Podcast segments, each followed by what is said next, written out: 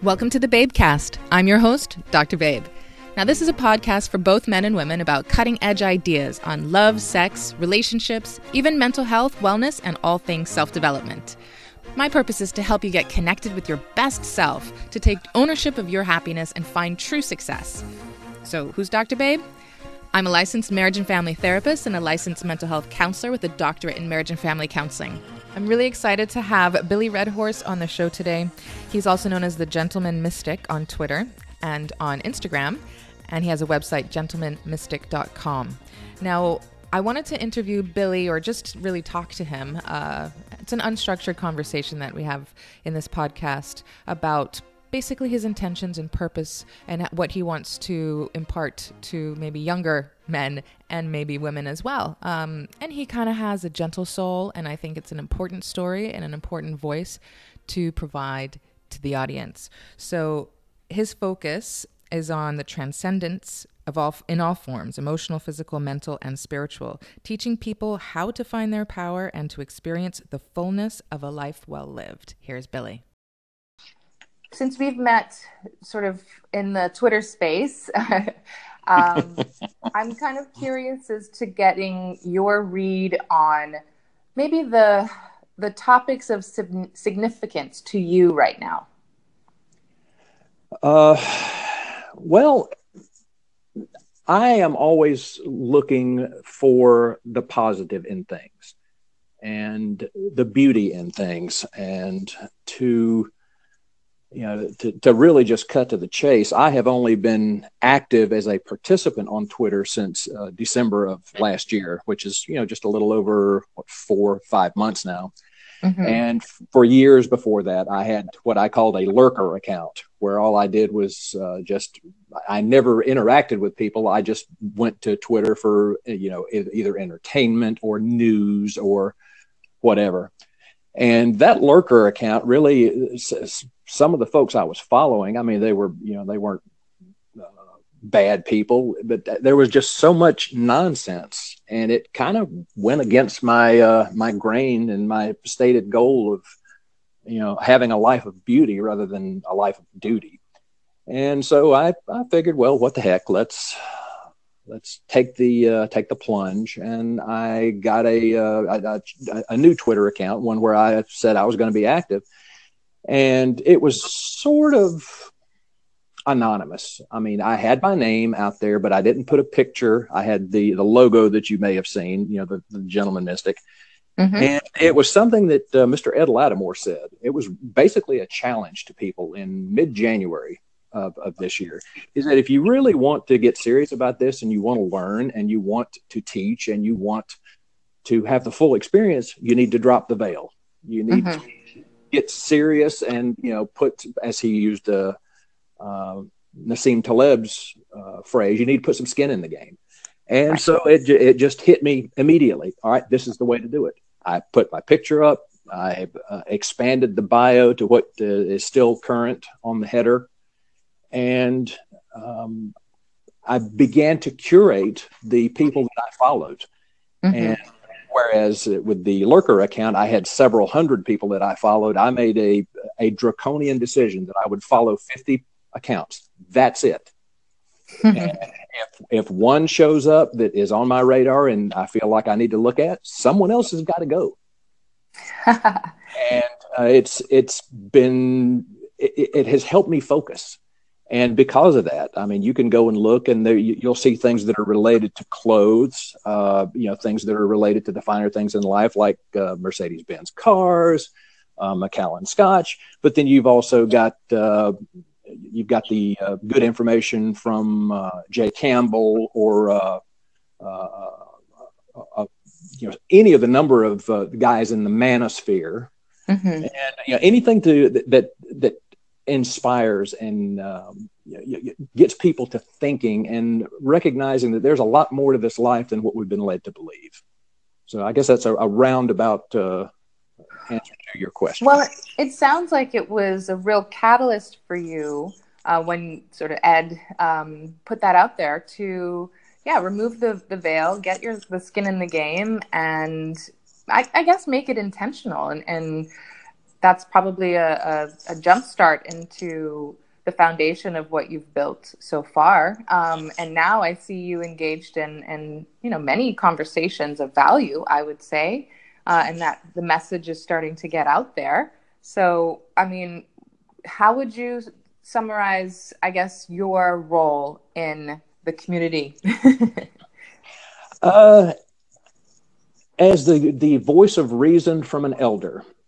Uh, I'm I'm I'll be 57 this year. Uh, I recognize a lot of the people, both male and female, that I interact with online are young enough to be my child, and you know, that does not mean that I do not respect their life experience. Um, but I also recognize that there are a lot of folks that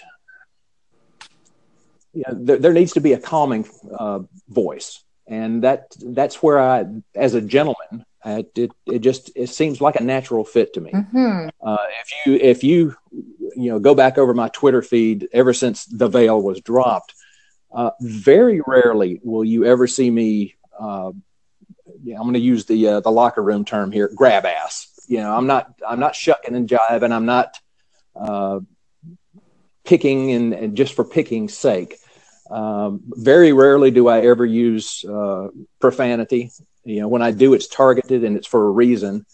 And uh, so when you know when I see some of the younger bucks that I mean, they're I remember how I was at 25. Mm-hmm. And uh, you know they're they're full of piss and vinegar. You know they're they're full of enthusiasm. They're out there doing things. They're really in a position to change the world. And sometimes they they get a little a little loose. right. and and sometimes you know Grandpa Red Horse has to uh, you know make make a comment that's not intended to uh, to chastise, but you know maybe to kind of bring things back down and back around. You know, I, I really love dealing uh, or interacting with uh, a, a, lot of specific accounts. Um, you know, like um, here, let me. I'm actually on Twitter as we're doing this. Uh, okay. My my good buddy Chief Chuck uh, Chuck Whitworth. Mm-hmm. He's a former uh, Swabby, you know, a, a, retired Navy guy. He's also in my age bracket, so we kind of tag team every once in a while when it comes to getting people to uh, just just kind of ease up. You know, uh, Mark out in Hawaii is a great guy. Mm-hmm. Uh, young guys like uh, Ajax, you know, Mr. Cortez is is an amazing young man. I I view him as uh, even though he's certainly young enough to be my son. Mm-hmm. He I've, I've, even just said it before publicly. He's he's one of my mentors. Yes. You know, he's he's a, great guy, and of course, you know, uh, I very much love seeing the, uh, the, interactions that you have with some of these crazy guys. And, you know, it's um, you know, it's I don't really have a plan per se with how I do this. It's just you know I, am I'm, I'm very much aware of energy and I, I read energy and follow energy. So, you know, sometimes i'll jump into conversations many times i won't. Um, and you know when I, when something needs to be said i'll say it and i'll uh, take the consequences if if i've said it incorrectly. Mm-hmm. yes it's uh, easy to you know maybe not word things the way that you intended them and for that to sort of go off like a freight train. yeah, and, that, and, I'm very, very careful about that, especially since we don't have an edit feature mm-hmm. on Twitter. Hello, Twitter, uh, t- you know, technology people, you can fix this. Mm-hmm. and it's, uh, you can even say just something as simple as, you know, you know, Dr. Babe, that dress you're wearing today is beautiful and someone will just go off on, oh, you're a sexist or you are you're making a pass or you, you know, no matter what you say, somebody's going to misinterpret it. Mm-hmm. And so, you know, you kind of have to expect that. And uh, you know, there's a, one of my favorite sayings, especially since getting on the uh, other side of the veil, is "Don't feed the trolls." Yeah. so I, I just, you know, I, I don't engage with stuff like that because, uh, again, that goes against my my stated goals of, you know, living a life of beauty, and I don't have time for that. Yes, and I think that's a good way of just summarizing it. Living a, a life of beauty is what's important to you to put out there, the message that you, you're spreading. And what do you hope to be gaining from this discourse and interaction? Um, it, it is a sense of community. There, there is a very, you know, even though this is a virtual environment that we're operating in, specifically with uh, you know generally with social media and especially uh, specifically with Twitter, um, depending on how one curates their who they follow and who follows them, um, it it it's a sort of tribe, and uh, you, you, you know you deal with these back and forth with folks enough, and you kind of get to see who they are. You know, you know assuming someone is not putting on a uh, an anonymous front like Illimitable Man does. Mm-hmm. Um, the uh, you know you, you, you get to uh, to get a flavor, you know, at least a little uh, taste of of what they're doing, and so you know my you know if there is a goal, it's just to uh, to interact with people, you know, to you know to to spread the message, if you will, of that you know a lot of the things that you have been led to believe in your life are at the very least question them. Don't accept them out of hand.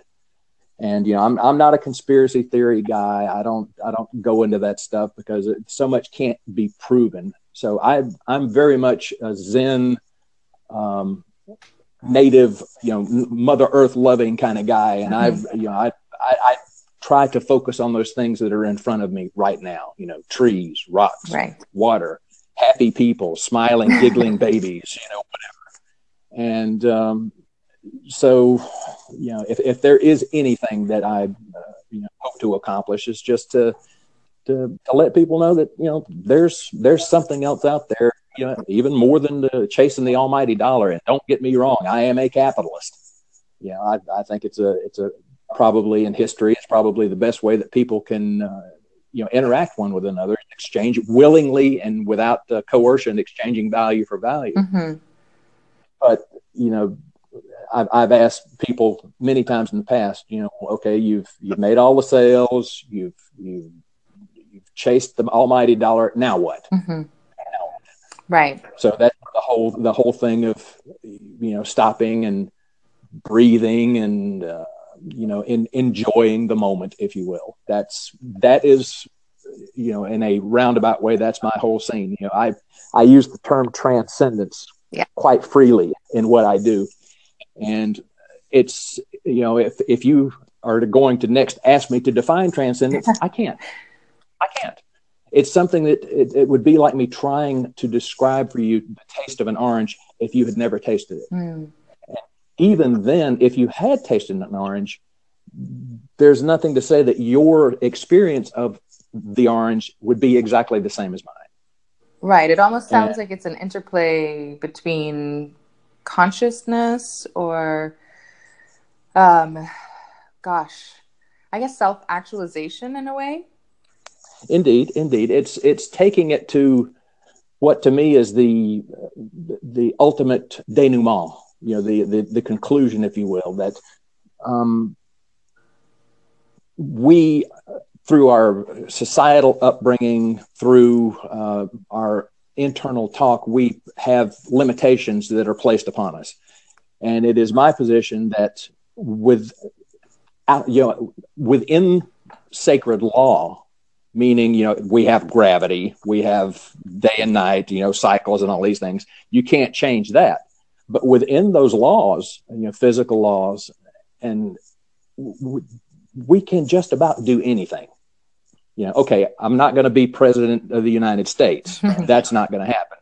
But th- there are so many things that we can change, that we can focus. I'm, I'm not one to say we can control things. We can't control anything, in my view, um, not even our thoughts. Now, what we can do is influence. And to me, that's actually more powerful because control is an illusion, but influence is very real you know, I get, I can decide, do I get up this morning and go to the gym and get under a, a, a heavily loaded bar and do squats, or do I lay in bed and, and eat potato chips? Mm-hmm. And you know that will influence it's it's. I, I view karma as not an enemy. I think karma is our best friend because it's very simply the law of cause and effect. If I do X, Y is going to happen. Right. And so instead of looking at the at cause and effect as something to be avoided, use it as a tool. You know, that's that's something that everybody can can do. And you know, it kind of bums me out that they don't. well, you're bringing up some concepts that really um, probably are derivative of your background in, in Zen teaching. So, do you want to go into a little bit of that, your experience, your background there? Yeah, I, uh, as I said, um, I'll be 57 this year, and to one degree or another, I've ever since childhood, I have been very aware that there's there's more to this life than it seems most people um, are aware of. And yeah, like most people, I started off, you know, with mainline religion, and uh, you know, as you can probably tell from the fact that I don't have an accent, yeah, and I'm winking at you now. uh, I'm a Southern boy. I was born and bred in the South, you know, so you know, grew up in in uh, the conservative Baptist church, and um, then when I got old enough to start asking questions, and some of the questions I asked were not questions that the uh, the Sunday school teachers and the preachers felt comfortable answering, and the only answer I could get from them was, "Well, you just have to have faith, Billy." Uh, I knew that there was a problem so, like most teenagers, I kind of rebelled against uh, all of that. And for, uh, I guess, my early 20s into the the mid and late 20s, the only, um, how to describe this, that, that experience of life, the, you know, that, that juice of life, I found that in, uh, in playing music and then, uh, uh, you know, getting into uh, martial arts, specifically Aikido. And with Aikido being a Japanese art, there was this uh, you know, allegory many times of or, or metaphor of um, moving meditation, and so the whole Zen thing was very appealing to me. Mm-hmm. And it took probably into my early 30s before I really got serious about it and tracked down here in Atlanta a um, group that still meets to this day. It's uh, the Atlanta Soto Zen Center. Mm-hmm. And there are two in Japan, uh, the Japanese Buddhism, Japanese Zen, I should say. There are two uh, extant lines of uh, study, and that's Soto and Rinzai. You know, Rinzai are the ones that are famous uh, for asking the the Zen riddles, the koans. Whereas us uh, Soto folks, we pretty much just sit and stare at a wall.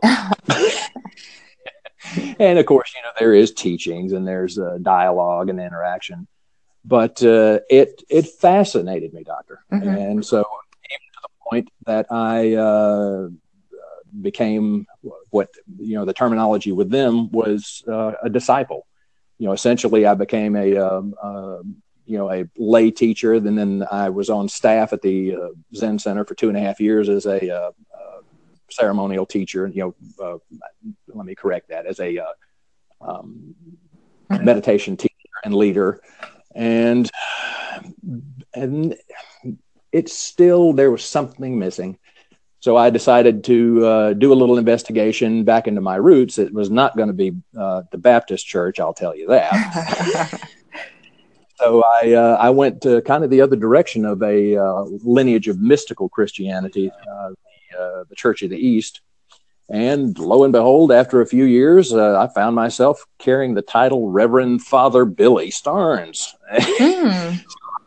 I was uh, simultaneously trying to um, reconcile Zen and Christianity, and I recognized that I was trying to put a square peg in a round hole not that they couldn't work together, but they couldn't work with me, or I could more accurately to say I could not work with them because I don't do well with uh, with rules.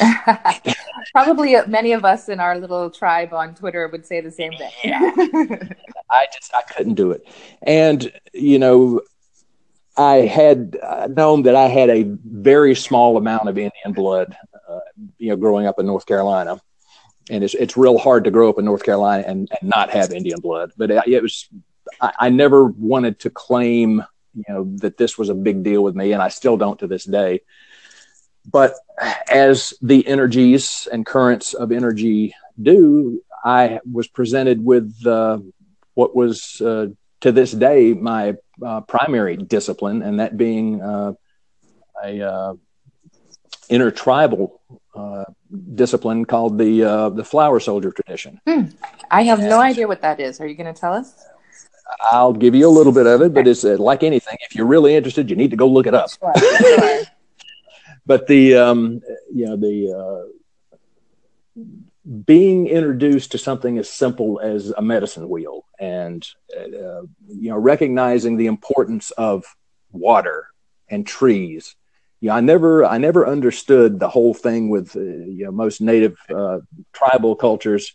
I mean, of course, you want to have clean water, you want to have good food, you want to have good relations, but there was something, and it was, you know an epiphany, I guess you will, a, a, moment of enlightenment where one day it just hits that, oh my God, I get it now. I understand.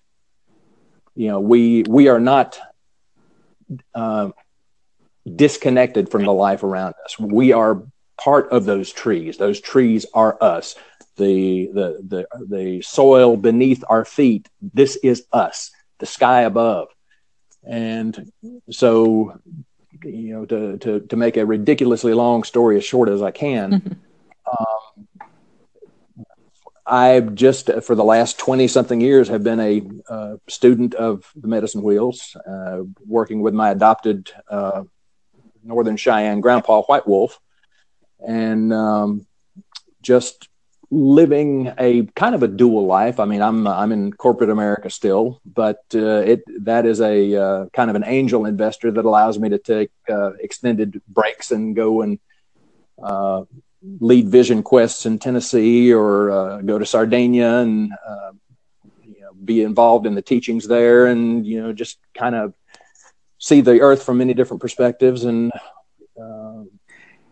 yeah, you know, just enjoy life, if you will. This is where it gets into the more metaphysical elements, and you know we've touched on some topics about uh, the metaphysical. And I know you said you were going to be doing a, a blog post this weekend about um, something along those lines. I believe that was about like referencing Carl Jung or. Well, uh, not not so much Dr. Jung as the uh, I, I can't remember the specific uh, thing that would that fired this off, but the uh, it's about the darkness, right? And you know, we have you know, especially those that have had a uh, traditional religious background, darkness is inherently considered it's it's inevitably and inexorably connected with evil.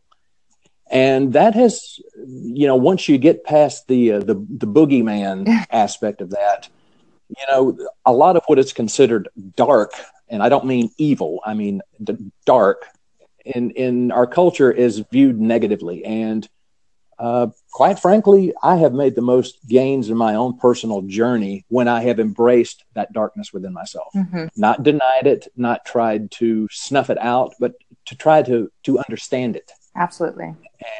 And, and um, so the, the, the post this this coming weekend will uh, address uh, specifically. There was a dialogue I had with a young lady that I had been mentoring or teaching or counseling or whatever you want to say several years back, and um, she just she did not want to address the darkness, and I I found such sadness in that. Hmm.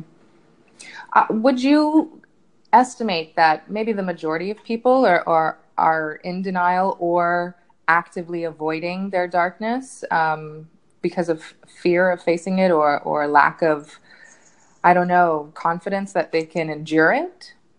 Well, certainly that is uh, uh, an aspect of it. Part of it is just the whole, you know, the, the cultural programming of this is something that if it gets you, it'll never let you go. Mm. And a lot of people, from my experience and from you know my own uh, work over the years, some people feel like if they go there, they they just can't come back. And there is a, uh, a, a rather than shine a little light in these areas, they would just prefer to ignore it or suppress it or deny it. And I mean, it's kind of like telling a, a, a five year old you can't do something. That five year old is only going to redouble their efforts. Yeah. And that is, you know, that's part and parcel of what it is to be human. You know, if we're told we can't do something, by God, we're we're going to do it.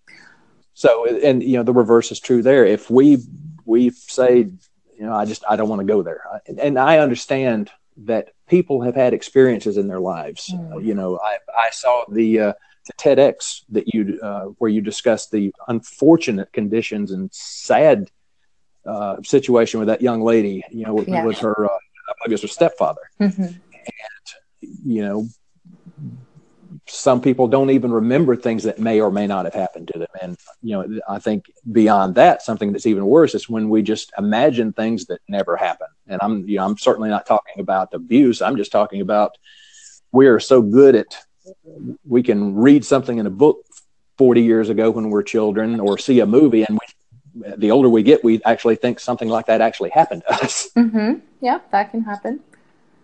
Definitely. I mean, so I, to, I feel like there's a lot of examples of people fighting their shadows in one one way or another. Um, I mean, I'm just trying to bring out some other maybe tangible examples. I know I was speaking to someone the other day, uh, and they were, you know, asked. They were we were doing a counseling session, and they were discussing an, an event that happened a few years ago, and they felt so much shame about themselves because they were they were intoxicated and something happened that they would never do or expect that they were capable of in a sober mm-hmm. state and facing that reality is really cathartic i think for some mm-hmm. people who you know just want to think or um, be in denial and, and think that it's only light that we can exist in and having to confront the fact that yes, you know, we're all capable of doing evil things,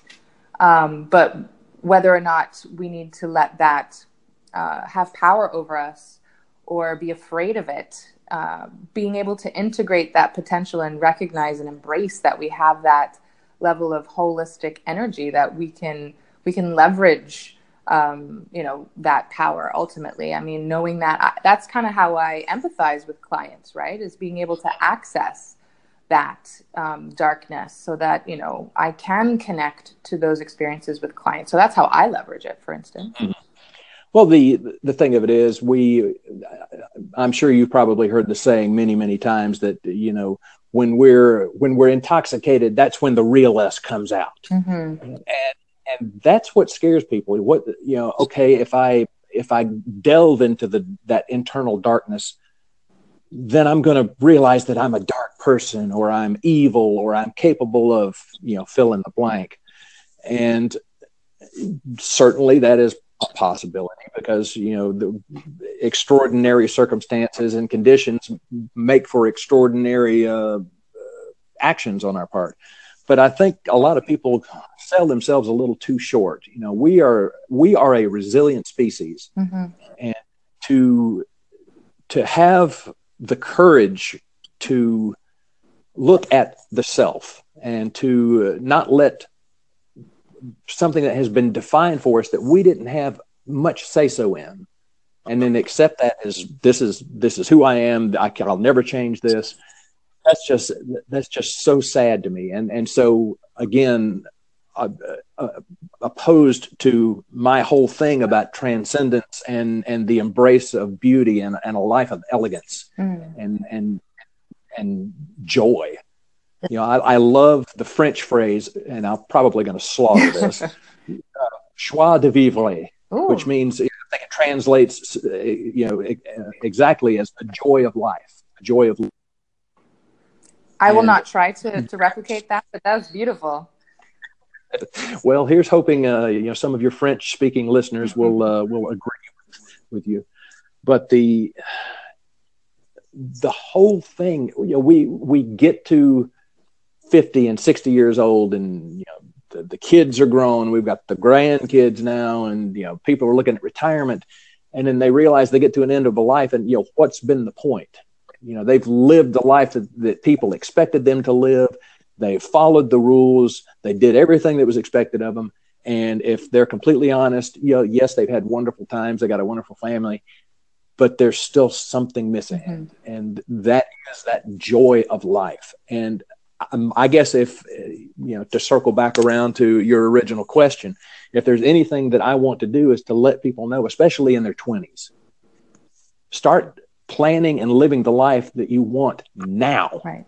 Don't get on the backside and try to try to make something out of you know, don't don't try to make a wonderful meal out of just leftovers if that makes any sense i think so i think a lot of people are living zombies you know they're just sort of a shell of themselves as a projection of what they feel they ought to be based on some unhealthy concept of success or yeah accomplishment. Um, whether you're a male or female i mean now i think females are included equally in that whereas before they may have derived more joy from the domestic side and the the nurturing um, child rearing side of things not to say that there weren't times when they didn't get to um, sort of bring into their lives passions that um, they were kept away from. But I think for the most part, it's a lot a lot more uh, frequent for people to get joy or experience joy when they're raising children um, versus mm-hmm. You know striving for financial success and remuneration and you know acknowledgement and all that sort of stuff um, in the career oriented world which is now why i think it's it's equally problematic for both genders. Um, I think more mm human beings are living like that. mm I, I I agree with you completely. The sad thing is, people when you tell people that you know you need you need to find what is going to bring you joy, that which is going to make you happy. You know, a lot of people go to the you know, where's your passion? Well, passion is very mercurial. You know, anybody that's ever been in lust rather than in love knows what I'm talking about. It you know it's it's easy come easy go. But what I prefer to to use as a a, a descriptive term instead of passion is enthusiasm because enthusiasm you can is, is, a fire that you can feed. It's something that you know you, you find people that love to be painters or wood carvers or the the the mothers that I mean they you know that these mm-hmm. these women were born into this life to rear wonderful, beautiful children. Uh, you know, to find the the the man that makes uh, an art out of being a chief executive officer of some great multinational corporation. You know, it, it, it there's no limit to the palette, mm-hmm. But we, we, you know, people. I, have had people come up to me in in personal counseling sessions or in, in group teachings. You know, I don't know what I want, and I hate to you know this is this may be depressing or it may be encouraging i don't know what but i didn't really zero in on the whole gentleman mystic aspect of what i do until about five years ago mm-hmm. and, you know before it was just doing zen it was just doing um, uh, the, the, flower soldier uh, teachings. And but you know i'm kind of getting all of the tools together. And then i instead of you know trying to be like my uh, my adoptive grandpa uh, or you know like the zen teacher that uh, ordained me you know who is billy? Mm-hmm. you know who is he? And then the, the, those things that for which i had enthusiasm began to bubble up from deep inside and you know, of course with the the work like we've discussed earlier about you know facing down those dark aspects of myself and you know being willing to acknowledge where i've come up short and being willing to take responsibility for things and then also you know, counting off the good points and having this whole big stew in front of me and then saying, all right, I'm going to cook a wonderful meal out of this. Right. And, you know, people don't, you know, I, I wish I, if, if I could bottle and sell a, uh, a pill that would give people the, the uh, you know, instantaneous way of determining what their joy is, I would do it and I would be a very rich man but this is something that is unique to each of us. You know, I I was talking to Jay Campbell uh, several several weeks ago. He and I had the, the chance to sit down and uh, enjoy a delicious steak dinner together. And uh, I, I pointed out to him that there is a convoluted question that many people ask, and I get it all the time. And that question is, you know, what is the purpose of life? What is the meaning of my life? And when I began to understand that they're actually asking two questions there, you take that question, you turn it into the two questions. One of the questions, the answer is the same for every person that has ever lived, every person that ever will live. The second question, the answer is unique for every person that has ever lived or ever will live. Would you like to hear yes. hear how I, I take on this? Please do. so, so the, the the original question in its long form is what is the purpose of life? What is the meaning of my life? All right, let's break that down into two questions. What is the purpose of life? Well, the purpose of life is the same for everyone that has ever lived. And the purpose of life is as follows to experience what it is to live. Mm-hmm. That doesn't change for anyone. That's why we're born into this life is to live. Okay. Mm-hmm. The second question now. What is the meaning of my life? This is where it's unique for every person rather than being the same. The meaning of your life is the meaning that you choose to give it. Mm-hmm. It is just that simple mm-hmm. and it is just that complicated. You know, so many people want, inst- you know, uh, prepackaged answers. And that's when you get into trouble. You know, you have to be willing to do the work. You have to be willing to face the darkness. You have to be willing to look into the light. You have to be confident that you're even when you make mistakes, you can you can fix them. Mm-hmm. And, and that confidence is what so many people lack. Definitely. I know we talk a lot about confidence. Um, well, I, I work with a lot of, whether it's men or women, on building confidence, and that's been a, a, a strong subject um, in the manosphere and general, self development. But also, I think it's something mm-hmm. else. I think it's that that level of Im- acceptance for impermanence. Um, mm-hmm. You know, coming from your background, I, I would assume my assumption is that impermanence is a strong topic or theme. Absolutely. And Absolutely. and I think it also ties into resilience and presence and mindfulness and all of that stuff too. And so I think that when you recognize um, that mistakes are not bad, you know, and that whatever happens, you can focus on what you do then in that moment versus what happened in the past and i mean you can really use that same philosophy in so many ways. Um, I, I, use it every day when i'm acting when i'm on live tv right? Because you have to just be in the moment and just roll with it.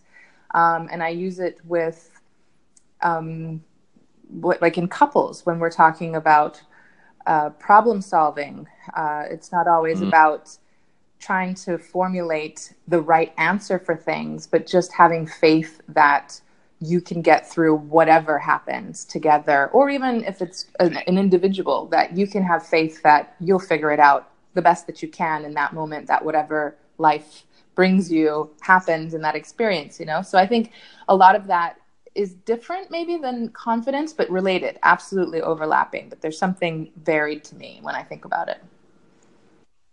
Well, uh, you know the the teachers that I have studied with, both in the flesh and through the teachings over the years that have been handed down either verbally or written, very rarely will they ever use the terms only or you must. Mm-hmm.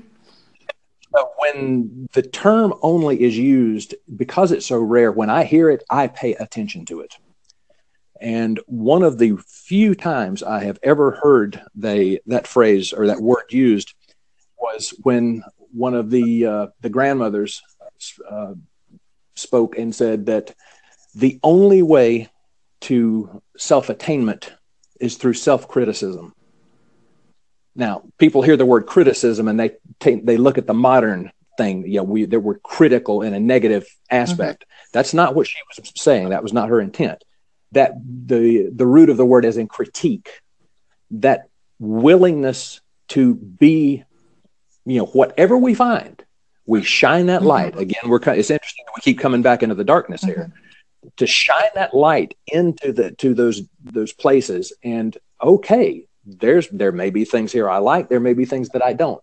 What what do i have to keep? What can i get rid of? What can i bring in to replace uh, what i get rid of? Because as we know, as we know, uh, nature abhors a vacuum, and if you get rid of one bad habit and you don't replace it with a good habit, something probably worse is going to fill it. But to to the only way to self fulfillment is self criticism. You know, I I paid attention to that, and it's when that clicked with me. there was a big shift in my own uh, in my own growth in my own work uh, because of that. And confidence will come as a, you know if you go out trying to find confidence, you you usually don't. It's something that it just kind of manifests because you you plant the seeds and you nurture the seeds and the seeds you know you water them and they grow. And you know confidence breeds confidence.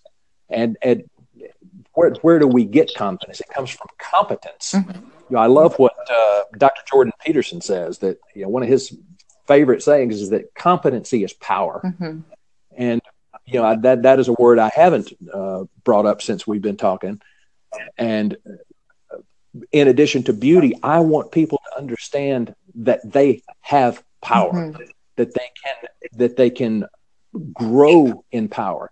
And I'm not talking about the crazy, you know, political nonsense that we see, or people that that look at uh, power as being this Machiavellian and horrible thing that you know, if you ever use it, you're a bad person. No, that confidence to be able to stand up and and withstand criticism, and whether it's self criticism or external you know because i i'm the kind of person that if if someone i respect says something to me in a critical fashion i'm, I'm going to pay attention to it and it is a it is an amazing feeling when you can get on the other side of that lack of confidence mm-hmm. and to to go wait a minute you know two days ago i couldn't have done this but today i did it's, it's kind of like uh, examples i use in uh, weight training you know, when you when you just got through lifting a uh, 400 pound bar off the ground and you knew that two weeks ago you couldn't do that. Mm-hmm.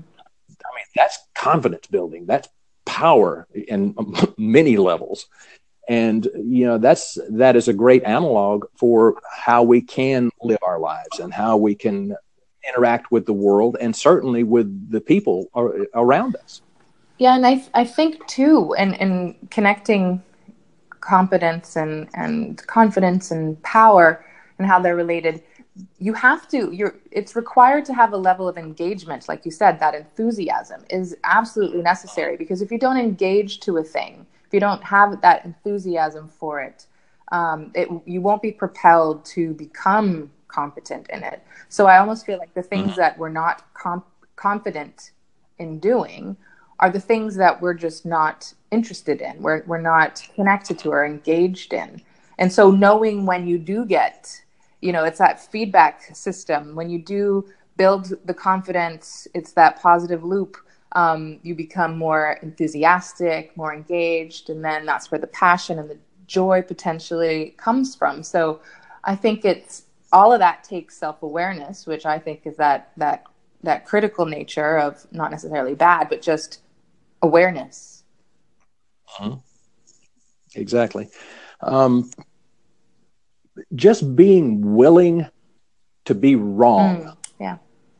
So you know our our culture. You know you you go into the uh, the uh, U.S. and you know any Western school, and you, you know little Johnny. You know what's the answer to this question? You know, and you give the wrong answer, and your your schoolmates laugh at you you know it's we're programmed. You always have to give the right answer. Mm-hmm. everything has to be correct. You can never be wrong. You can never make a mistake.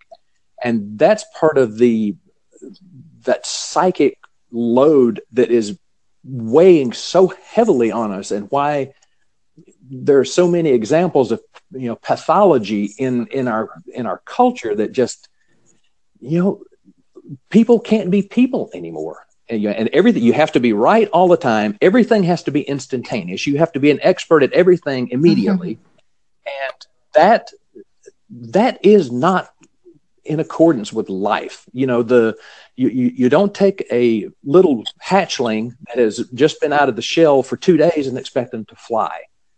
They're, they have to learn. They have to be fed. They have to grow. They have to at least get to a point where they're in a nest and see that oh you know Mama Eagle is doing this thing where she leaves and she comes back. Whoa, I have wings. I maybe I can do this. And you know, I, I think it's all the cultural programming that suppresses our innate um, instinct about what it is to be human. Mm-hmm. And I thought that is so sad to me. That's so sad. Yeah, I definitely think that the desire to want to learn and understand should outweigh um, or replace the desire to want to be right. It's almost it's taking that that hubris um, to the forefront where it's almost like you want to be godly. If you're going to be right, then you're that objective that you're like a god versus accepting and embracing your humanity as a fallible, sinful human being. Mm-hmm. Well, there's a, a, uh, a saying that I have that uh, because you know one of the areas that I it, it's not a primary focus that I I, I teach, but it, it's certainly part of it, and that's called uh, you know transcendent aging. And that's the idea of living you know, as long and high quality of an existence as we can because you know we we kind of think that you know we get 70 75 80 85 years if we're lucky and you know then we drop dead. Uh, it is taught in my tradition that the human body is designed designed to live a minimum of 125 years and it is my understanding through my own personal work that the first thing that has to happen if you want to have a long and healthy and fulfilling life is to have the expectation of living a long, healthy, and fulfilling life. Now, that doesn't take anyone off the hook for they have to do X. You know, they have to get enough sleep, they have to do uh, the proper movements, they have to eat correctly, they have to de stress. You know, there's a lot that we have to do, but first and foremost, you have to have that expectation. Too many people live their lives, doctor, expecting the other shoe to drop. They're, they're just waiting for something bad to happen. And with that thought process, they're, whether they want to or not, they're energetically drawing that negativity mm-hmm. to them. And to, you know, you use the term hubris.